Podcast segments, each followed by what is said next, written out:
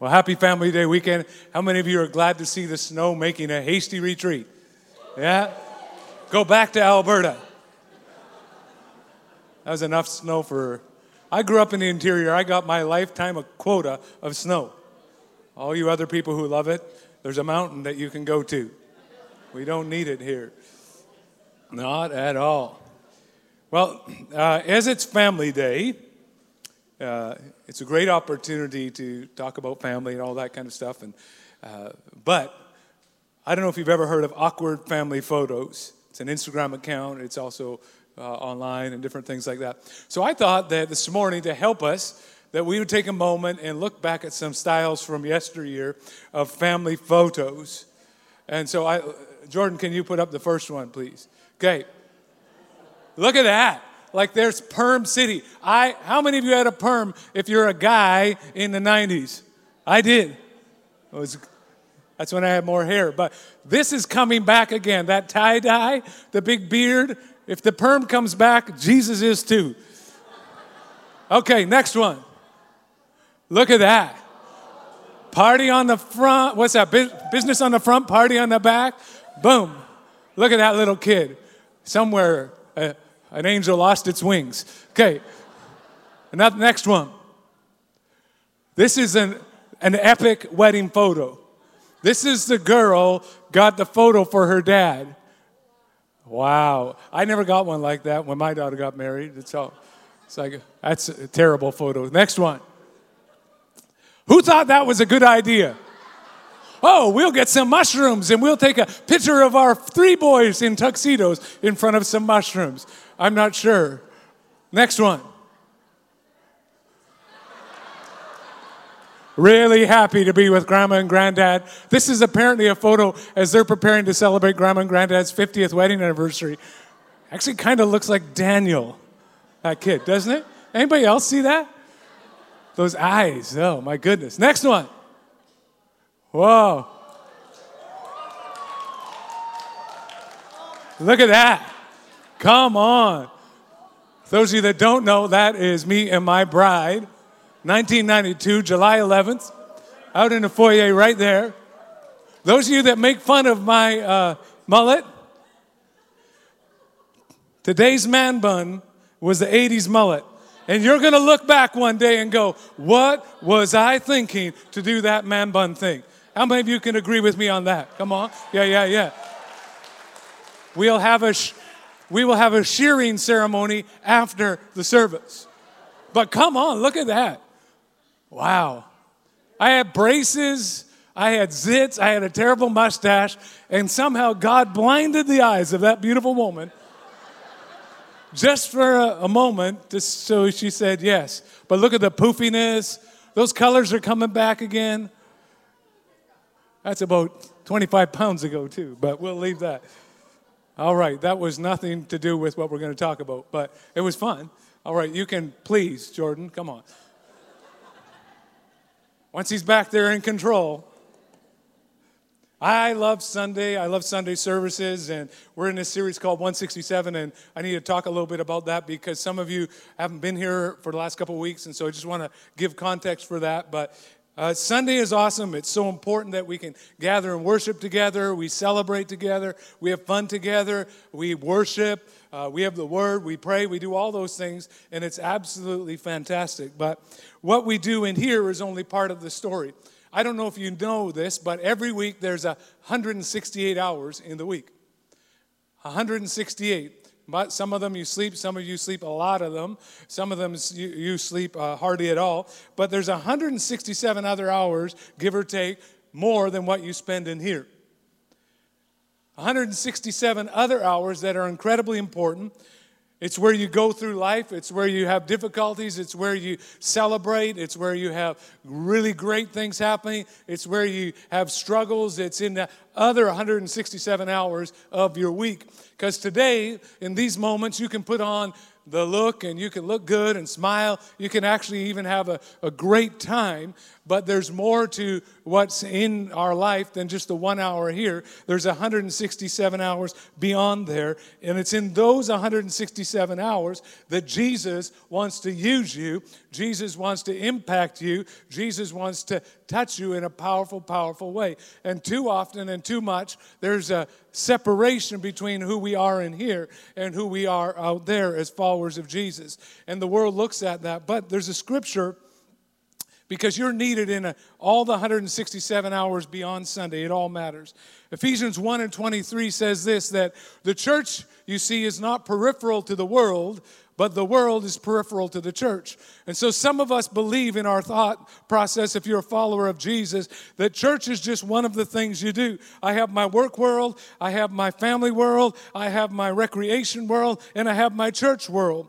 And everything kind of flows together. But in the Bible, and as a follower of Jesus, what the Bible actually says is that the church is not peripheral to the world. It's not just in the mix. The church is at the center of it all, and everything else, else is meant to revolve around church. Now, church, don't let yourself be mistaken. Church is not a scheduled time. Church is not a location, church is people. And so, in other words, when Jesus says that church is at the center of everything that's happening in the world, his intent that is you and I are to influence everything around us. So that not just this one hour, but in every other hour of our life, in some dimension, we're meant to impact it in a powerful, powerful way. 167 hours. It's not a service we attend, it's who we are. And it goes on to say in that same verse in Ephesians 1 that the church is Christ's body, in whom he speaks and through him, through whom he speaks and acts. And so the the church sees, or the world sees Jesus today when his followers speak and act. And that's sometimes, wow, what, what, a, what a challenge. I'm not a guy who likes bumper stickers.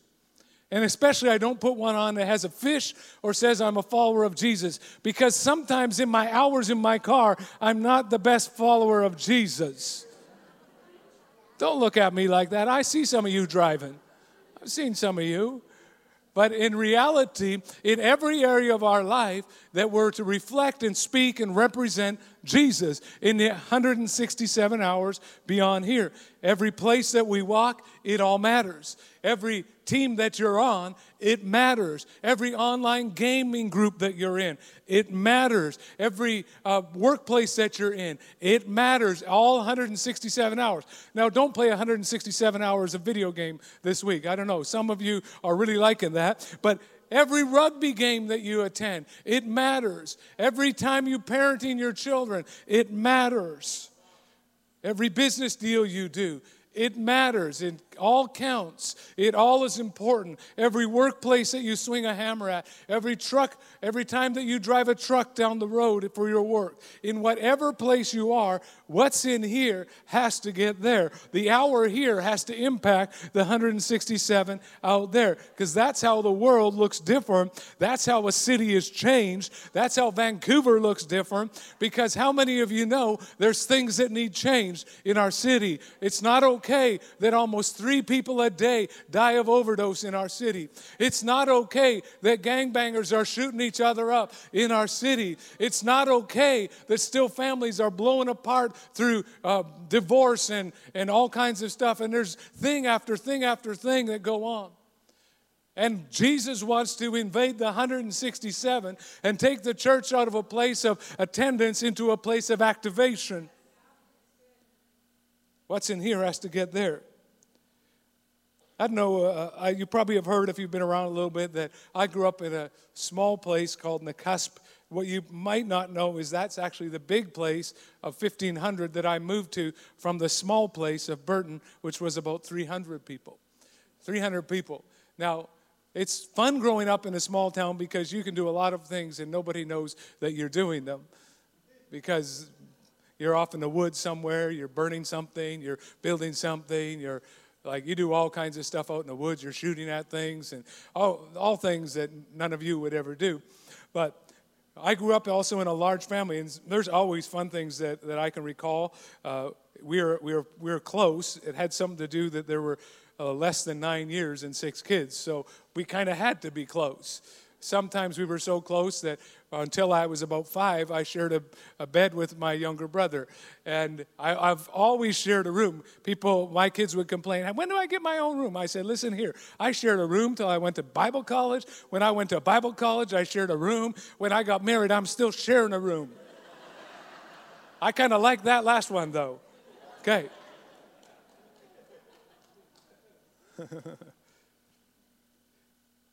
when we were growing up in that small town, it was there was something about it that everybody kind of knew everybody, uh, which most of the time was a good thing, but sometimes was to your disadvantage because sometimes the news of the bad thing you were doing reached home before you. And this was before the time of cell phones. This, like somebody would be watching out a window with binoculars and would call home, Your boy was over here and he did this and, and he slashed that and he cut down the tree in my front yard and all kinds of stuff, little stuff like that, that would go on. But we were a close family and lots of fun would go on. Uh, I had three, I had, I have three older brothers. My dad always used to say to me, because my two of my older brothers in particular, uh, I won't name Paul and Rob, but two of them in particular uh, would sometimes uh, have a little fun at my expense, being I was smaller. And so, but it actually wasn't those two, it was actually my brother Dan. But Rob also, I have to say, I'm, I'm, we're good now. Uh, Rob's repented, and so it's much, much better. I'm kidding. He would, I remember one time when, and I don't know where this is going, so we'll see. But um, one time we were, he was thumping on me with his, beating me up a little bit. Probably I was lipping him off or whatever. And, and I finally said, Don't do that. If you do that one more time, I'm going to break your fishing rod. And when you're in the country, a fishing rod is like a big deal. I think he had worked all summer for it, and it was probably $26, but it was back in the 1900 God time. And so uh, he had bought this fishing rod from the general store, I think it was. And, and so he hit me one more time, and I ran to where his fishing rod was and went like that. And then I ran like a crazy person to where my mom was because I was so brave. When I got there, my mom kind of said, Well, what happened? And I explained, I told him if he hit me one more time, I was going to break his fishing rod. And she said, Okay, don't hit him.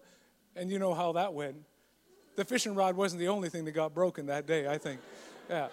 Later that day, uh, recompense was made, and I repented with wailing and gnashing of teeth.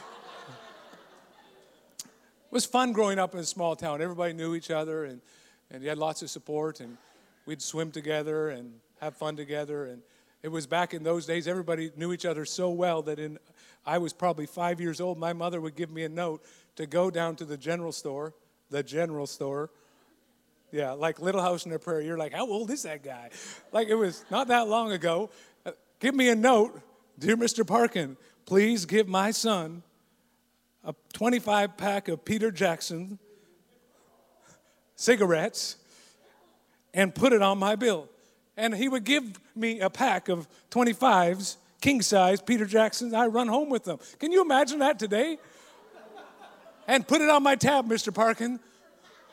25 small towns that everybody knew each other, but things change in the world. Uh, when we moved to Campbell River uh, in 1995, we uh, we had lived in Surrey for about eight years or seven years at that time. We moved from Surrey to Campbell River, and it was like culture shock going back because people uh, kind of knew who you were, and if they didn't, they said hi, and you'd be like, you'd be walking down the street, someone would say hi, and you're like, what do they want? Or are they re- getting ready to mug me? You'd lived in Surrey for a little while. So, uh, but what we discovered, even when, when we were there, it took a little while to get to know people. Uh, even though we were uh, young and we, there was people all around us, it took a little while until someone ventured beyond their world and invited us into their world. And by the name of Peter Hofer, and he said, "Well, you come to the Saratoga Speedway, a little oval track down in uh, Black Creek where it was the we thought it was cool. It was terrible, but it was cool when you live in a small place. And so it was close again because people made the, the willing were willing to reach out of their world into our world. But I think more and more today, as we've gone through the 80s, the 90s, and the 2000s, our culture has gotten busier and busier. Has anybody felt that before? Okay, and things just seem to be moving at hyper speed in every which way. I never dreamed of a day that we'd be talking about a driverless car as a serious option, right? Like that was the Jetsons. You're like, who's the Jetsons? Back in the 1900s when I was born, I watched the Jetsons. Like, no, okay? Like there's just things happening at such a quick, quick rate, and we're probably busier than we ever are. If you ask people how they are, they're probably either tired or they're busy and on their way to tired. Rushing around from something to something, taking their kids here, taking them there. Uh, it doesn't matter what age they are. Some people tell me that once they retire, they're busier than they ever have been because their spouse has all kinds of jobs that they've been waiting for for 41 years for them to come home. We're busy sometimes, maybe a new immigrant, and you come and you're working two or three jobs and you're trying to make life work and trying to do it, and it's just busy and crushing, or maybe you're in shift work, and so a lot of times when other people are uh, around, you're at work in the dark. You, uh, and then we have this simple thing of broken, not simple things, but the simple reality of broken families and that causes stress and isolation and our schedules are stretched and we're facing too much. And, but mostly in all of it, we are alone a lot. Alone a lot more than we, we might admit, in isolated in a crowd. And aloneness is hurting us. We can't always quantify it, but I think we can often identify it, the aloneness. And we see it in families. Uh, in his book, Bowling Alone, Robert Putnam writes that there's been a 33% decline, a third, of families eating dinner together in the last 30 years. And of those that actually still eat to get dinner together, half of them are doing it in front of TV or while somebody else is on a device of some kind at the table.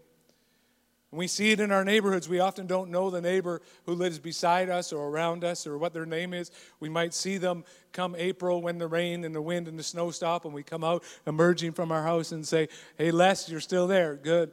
And it kind of is where it's at. Eugene Cho, who's a pastor and social activist in Seattle, said it's nearly impossible to love your neighbor if you don't love, know who your neighbor is. And herein lies the tension of our times. We live in such a connected world with limited or non existent connection. And we see that our culture itself is changing.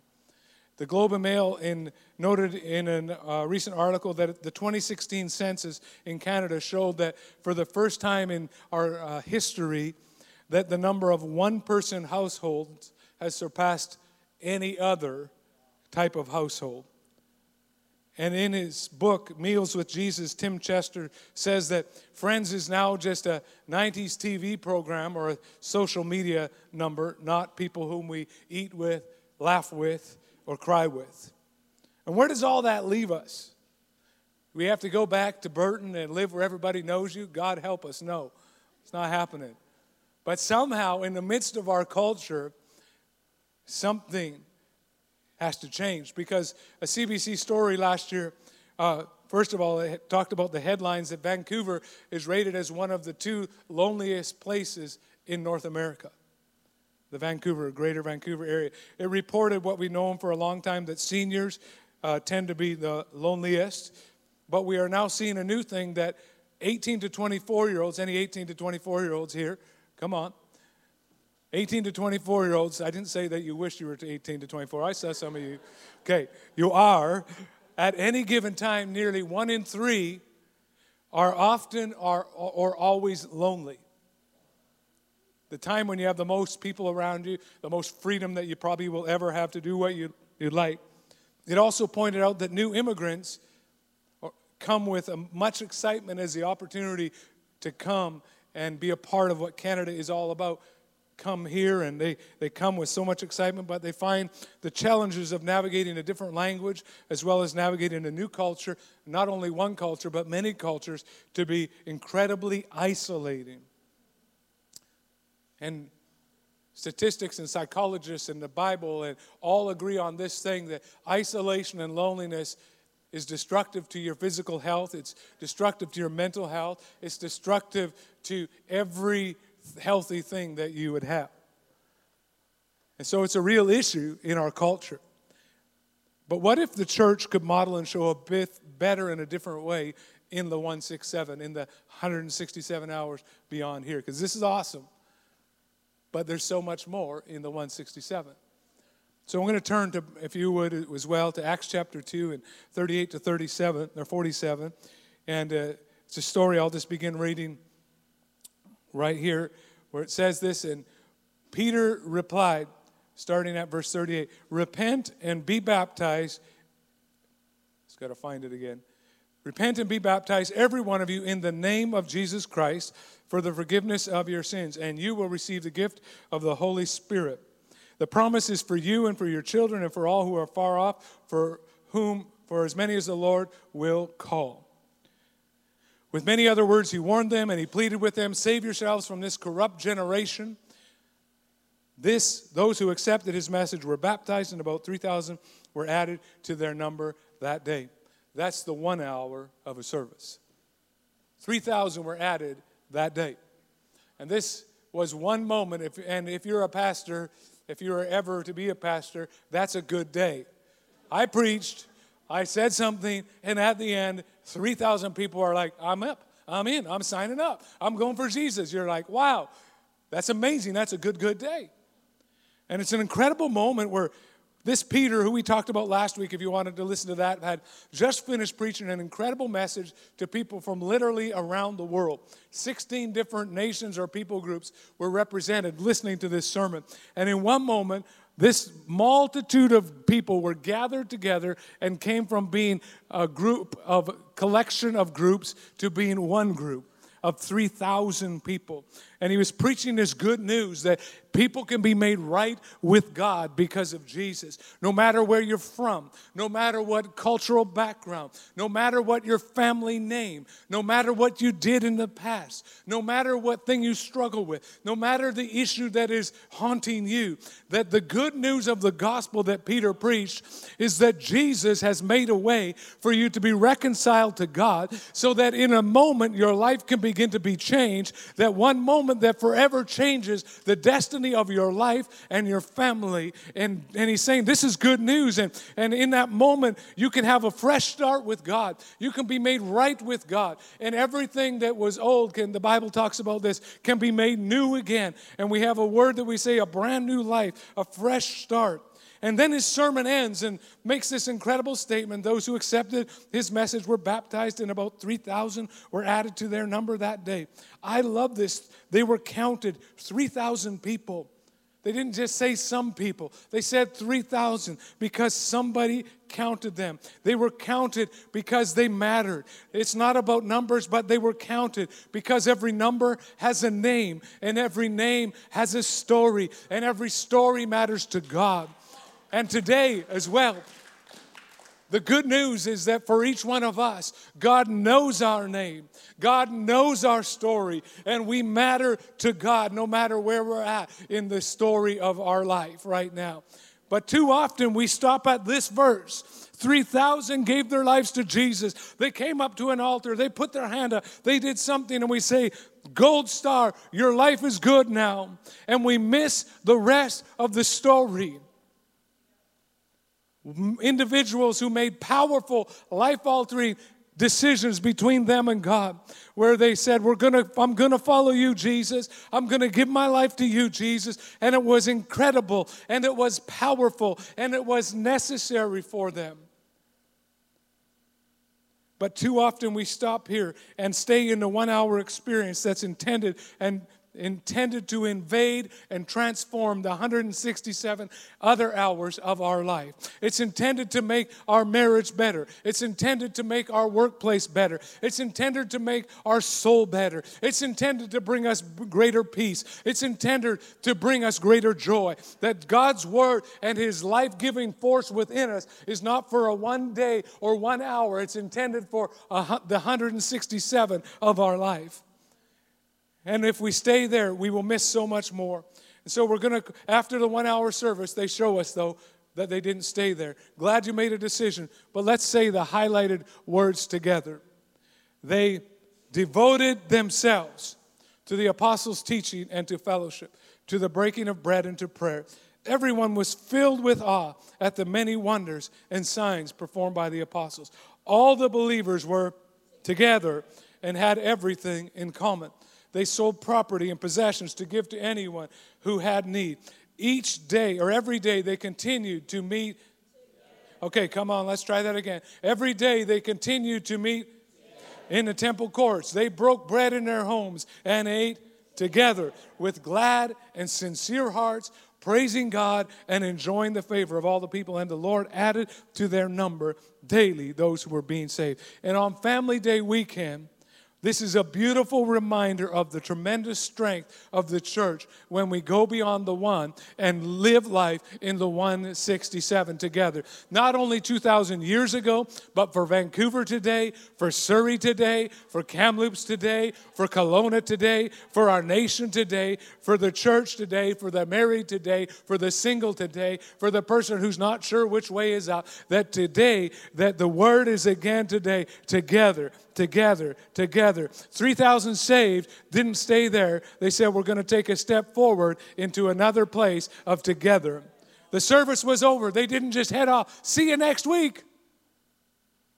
They went from there, devoted themselves to the teaching of, of the Word of God, and began to do life together. They were eating together. They were praying together. They were helping one another together. They were meeting in homes together. They were meeting at a worship service together. They were sharing their story together. But too often in our culture, the Western church has reflected our culture and has been isolationist, has been individualistic, and not been family, not been together, not has, been, has not been uh, a family of, of, of God moving together but has been instead isolationist. Instead of challenging our culture and offering a different narrative and showing a different way, we have lived the same as the world around us. And we feel alone and we feel isolated and we feel frustrated and we're facing life alone in the 167. But too often, 2019 Christians are eating alone, we're praying alone, we're struggling alone. We're in our homes alone. We're worshiping together irregularly. Too often, church has been about attending a one hour service, and so many people rarely experience the power that's in the 167 of together. See, that Jesus intended that the church would be a family moving together.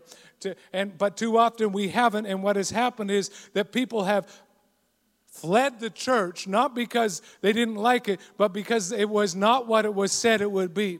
It was not, it, instead of being a place that they saw their suffering alleviated, it was like they weren't even there. Instead of being in a place where their family could be restored, it's, they, nobody noticed. Instead of being a place where uh, the they could see and integrate the power of Jesus into the pain of their story, it was isolated and alone. And the church is too often lifeless and alone. And it's not pointing a finger at any one person. It's simply drawing the attention to we have a different narrative. We have a different story in the 167. And we can offer to each other and we can offer to our culture a different way of living that's incredibly powerful, that's incredibly life changing, that's together. And these people, 16 different nations, it says they were devoted to each other. And when I think of devoted, I think of three words it was intentional, it was sacrificial, and it was consistent. There was a time in my life that I knew Shanda, and she was just another girl. And then there came a time where we were dating, and suddenly I was devoted to her in a different way. No cell phone, so I would sit at a payphone, pay my quarter, and call her just a little ways away. I'd call her and sometime talk for two hours. I don't talk to anybody on the phone for two hours for any reason, but I was devoted to Shanda. I have a stack of letters in my drawer beside my bedside table. Don't go look there, but there's a whole bunch of letters that when we were dating, I wrote to Shanda and Shanda wrote to me like tons of them, like a stack that deep, because I was devoted to Shanda. I went without sleep. I would go home from where I would go to college until about 12. I would eat lunch and then I would work from 1 till about 9. Then I would come and I would usually try and be able to get to see Shanda for an hour or two, get home around 10 and do homework till around midnight or 1 and get up at 5:30 or 6 in the morning and do it all again because I was devoted to her. That's what devoted kind of gives you a little picture of. It's something that you don't just like, oh, I'll do it if I got time, but they were intentional, they were sacrificial, and they were doing life together. And they simply put Jesus, it wasn't another thing they had to do, because remember, the church is at the center of everything. So they put Jesus at the center of everything, and everything revolved around that. My schedule revolves around that, my work revolves around that, my relationships revolve around Jesus together. It's not just with you in spirit, together. Not I'll listen to a podcast by my favorite preacher and call it good, but together. Not I'll struggle alone, but together. Not I'll tune into a YouTube preacher, but together. Now, the internet and the podcasts and YouTube are all incredible substitute or supplements to the Christian life but they are not substitutes for the Christian life that's meant to be done and lived together. It's not alongside, it's not next to, it's not virtual, it's together. And I recognize that in some places that's all they can get. That's not the, the case in Canada today. And don't substitute a supplement for the real thing. Doing life together. And this group of people did life together. Do you know some people know how to do life together way better and in a way more intense way. Uh, we were in Fiji a number of years ago, and after church, the church was going to go to the beach. And so there was one church van and not many other vehicles. And so we picked up a few, they picked us up, and there was already in this like nine passenger van, already probably five or six people in the van. And our five people of our family got in. I'm like, okay, we're good. Every seat's taken. Not in Fiji. Okay? We went, and we would stop every so often. We just got to go over here to this place. Three, four more people would drive, hop in. Then we stop at another place. Three, four more people hop in. And we got tubes in there uh, for the beach. We got everything. And we were like jammed in there. And by the time we got all the people that we were going to get in, we had, I think, 29 people in the van. Like you were closer than you ever wanted to be to some people.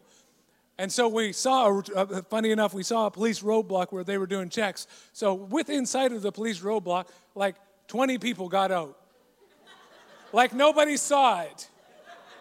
20 people got out. We drive ahead. The policeman looks at everything, looks in the vehicle. Thanks, guys. Waves ahead. We go past the roadblock by about 50 feet. 20 people walk up to our car, inside of the police officer, and we get in and drive on. And if you've been to Fiji, you know exactly what I'm talking about. They know what together is all about. See, doing together is not just when things are going, going well, because it's actually probably when things are not going well that we need together more than ever. Doing life together when shame and anxiety have overwhelmed us. Doing life together when all I've got is KD and hot dogs.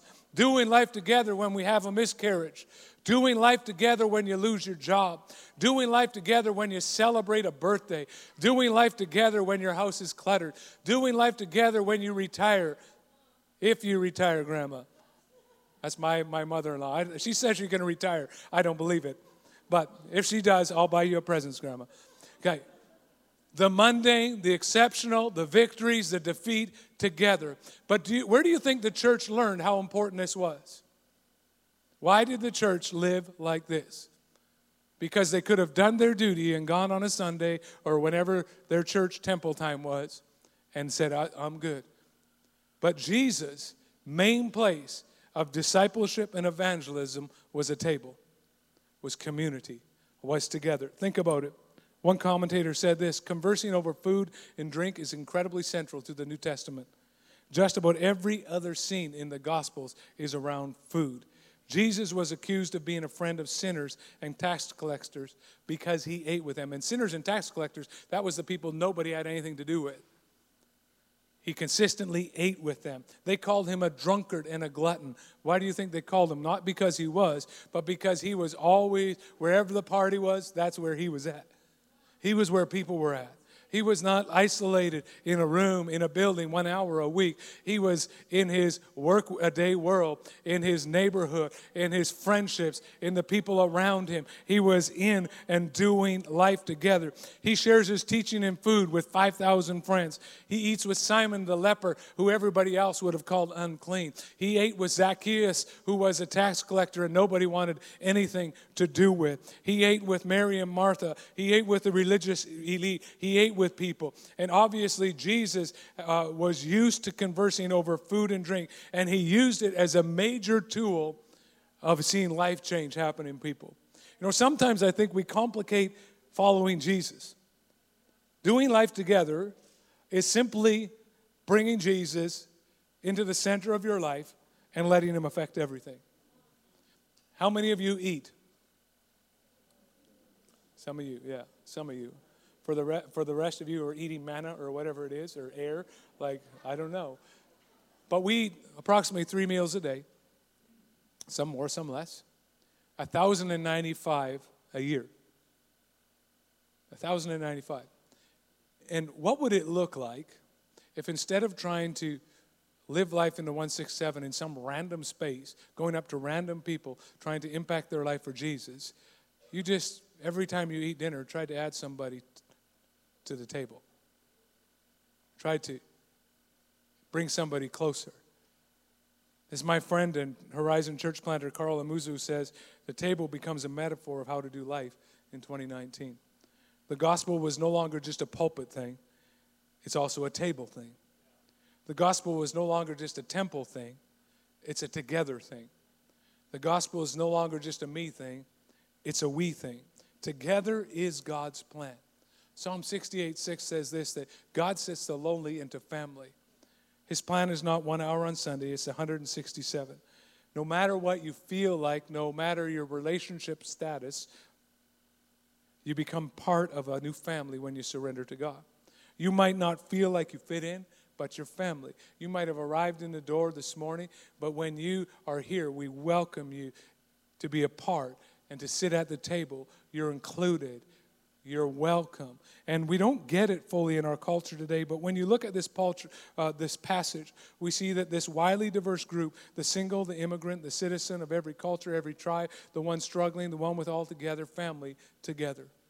Not isolated, not 3,000 just individual stories, but people living and doing life together. We fit. Around the gospel table, there's no insider and outsider.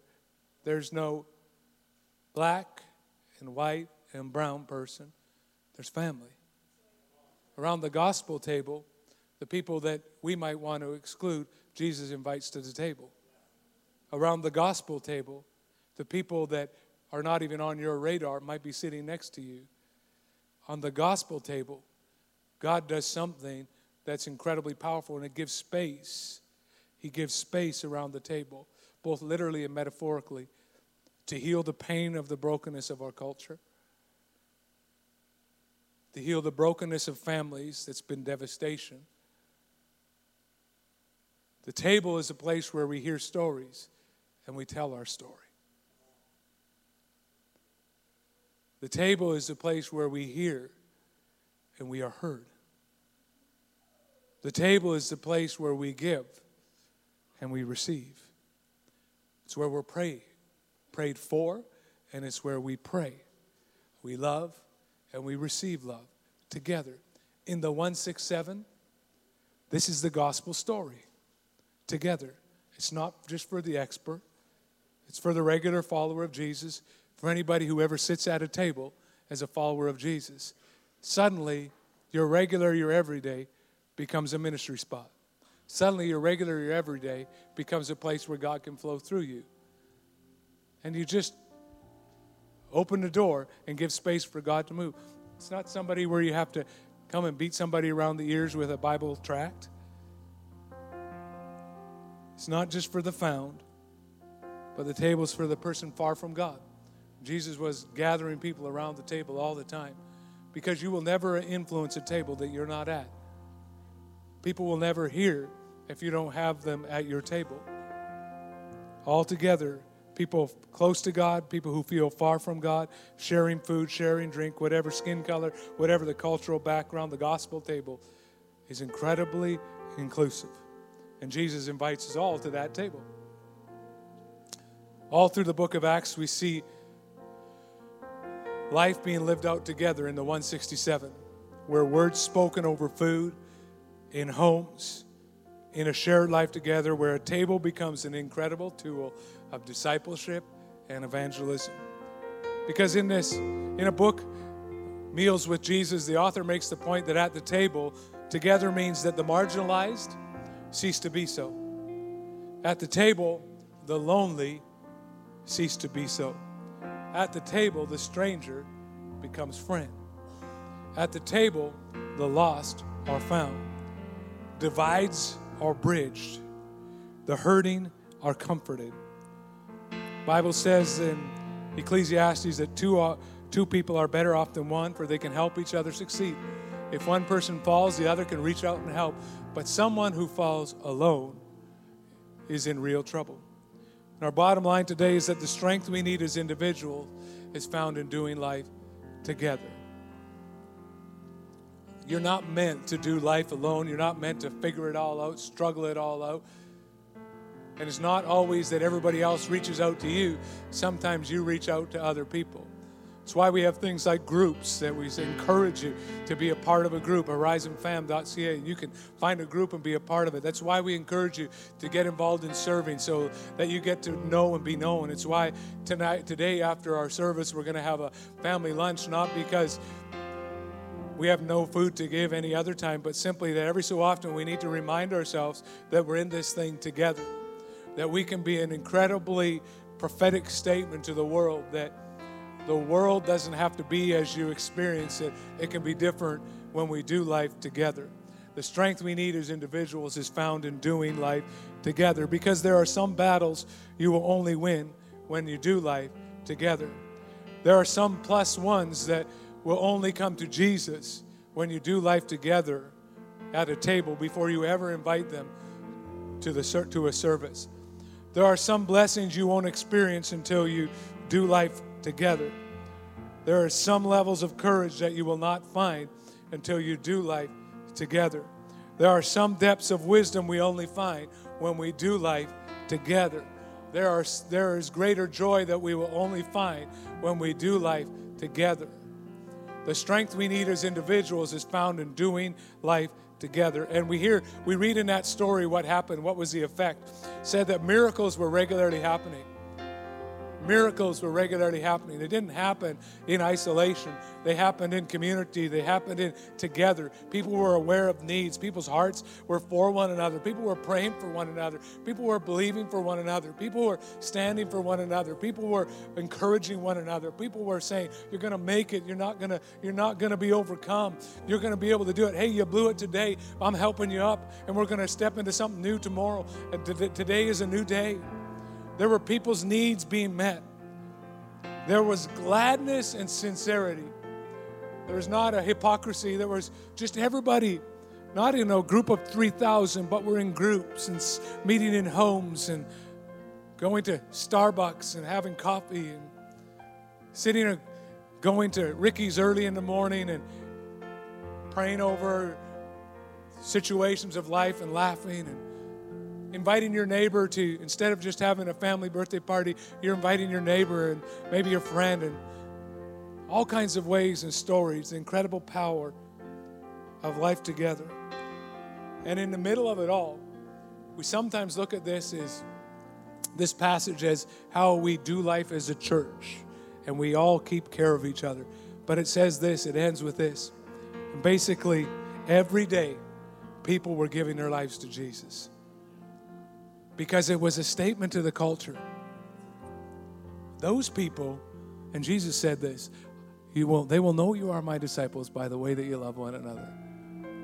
Because in, in the world, everything comes with an angle, comes with a string. Bought a coffee for somebody in the line behind me at Starbucks a little while ago, and she looks at me and she says, What's the catch? She was just studying over in the corner. I said, Study hard? It's just it's a catch. She didn't know what to do with it. And when we do life together, we'll find a strength that we didn't know we had. You will be able to go through, through things that right now look absolutely insurmountable. See, together makes your joy more intense because there's somebody to share it with. Part of the reason why we have Instagram and Facebook and all that kind of stuff because it allows us in, in some way to share our life with others. We want to know and be known. But every day, people coming to know Jesus. Imagine what life would look like if we did life together. I'm thinking of your friend, your plus one, and we, rem- we encourage you to have somebody in your life who is far from Jesus that you will love, regardless of what they do. That you will love and pray for. You'll intercede for them. You'll invest in your life, their life, and you invite them. But probably the first place you need to invite them is into your life, not to a service, to your life. Cook some bad food, invite them over, and laugh and tell stories, and just do life. But because uh, all of us can do that, I can make bad food. Because actually, people are more hungry for relationship than they are for more food. Even if it's bad, they'll eat later or claim that they're gluten or something they don't eat. Yeah, I don't eat that. You told me you did. Yeah, but I just stopped. Imagine the shame of marriage, failure, or struggle, being broken, because people are able to sit in a place where they feel like it's safe. Lowering of anxiety because you have someone safe to talk to and they're praying for you. The strength for the battle because there's someone supporting you. A greater level of joy because you took time to laugh and eat and do life together. The strength we need as individuals is found in doing life together.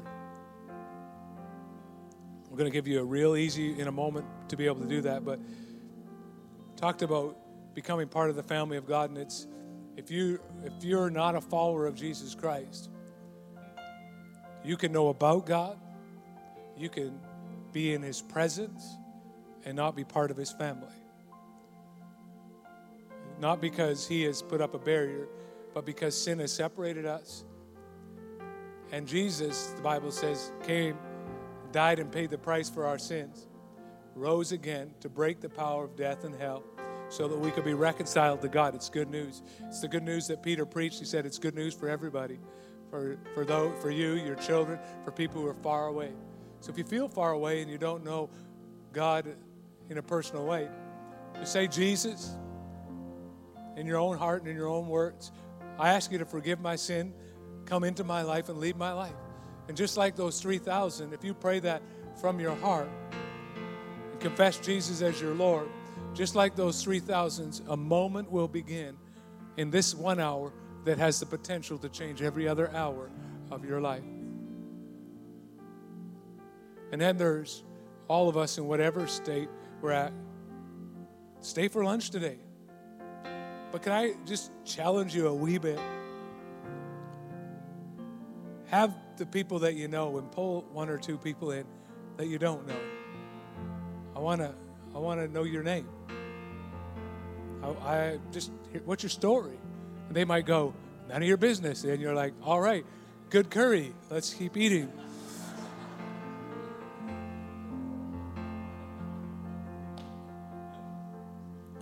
But our world needs to see life in the 167 be different. And the strength that our culture needs, the change that our culture needs, the restoration that our culture needs is not because we got it all figured out in here. It's because we live differently out there. Stand to your feet. I'm going to pray. Father, I thank you. Thank you for the opportunity that we have to do life together that we don't have to live isolated alone. That, Lord, you will help us to take steps, whether it's to join a group, whether it's to call a friend, whether it's to invite a neighbor over, whether it's to have coffee with somebody, whether it's to stop on the way to work and meet somebody for breakfast, whatever it would be, that when we look for and seize opportunities to be healthy and strong by doing life together. In Jesus' name, amen.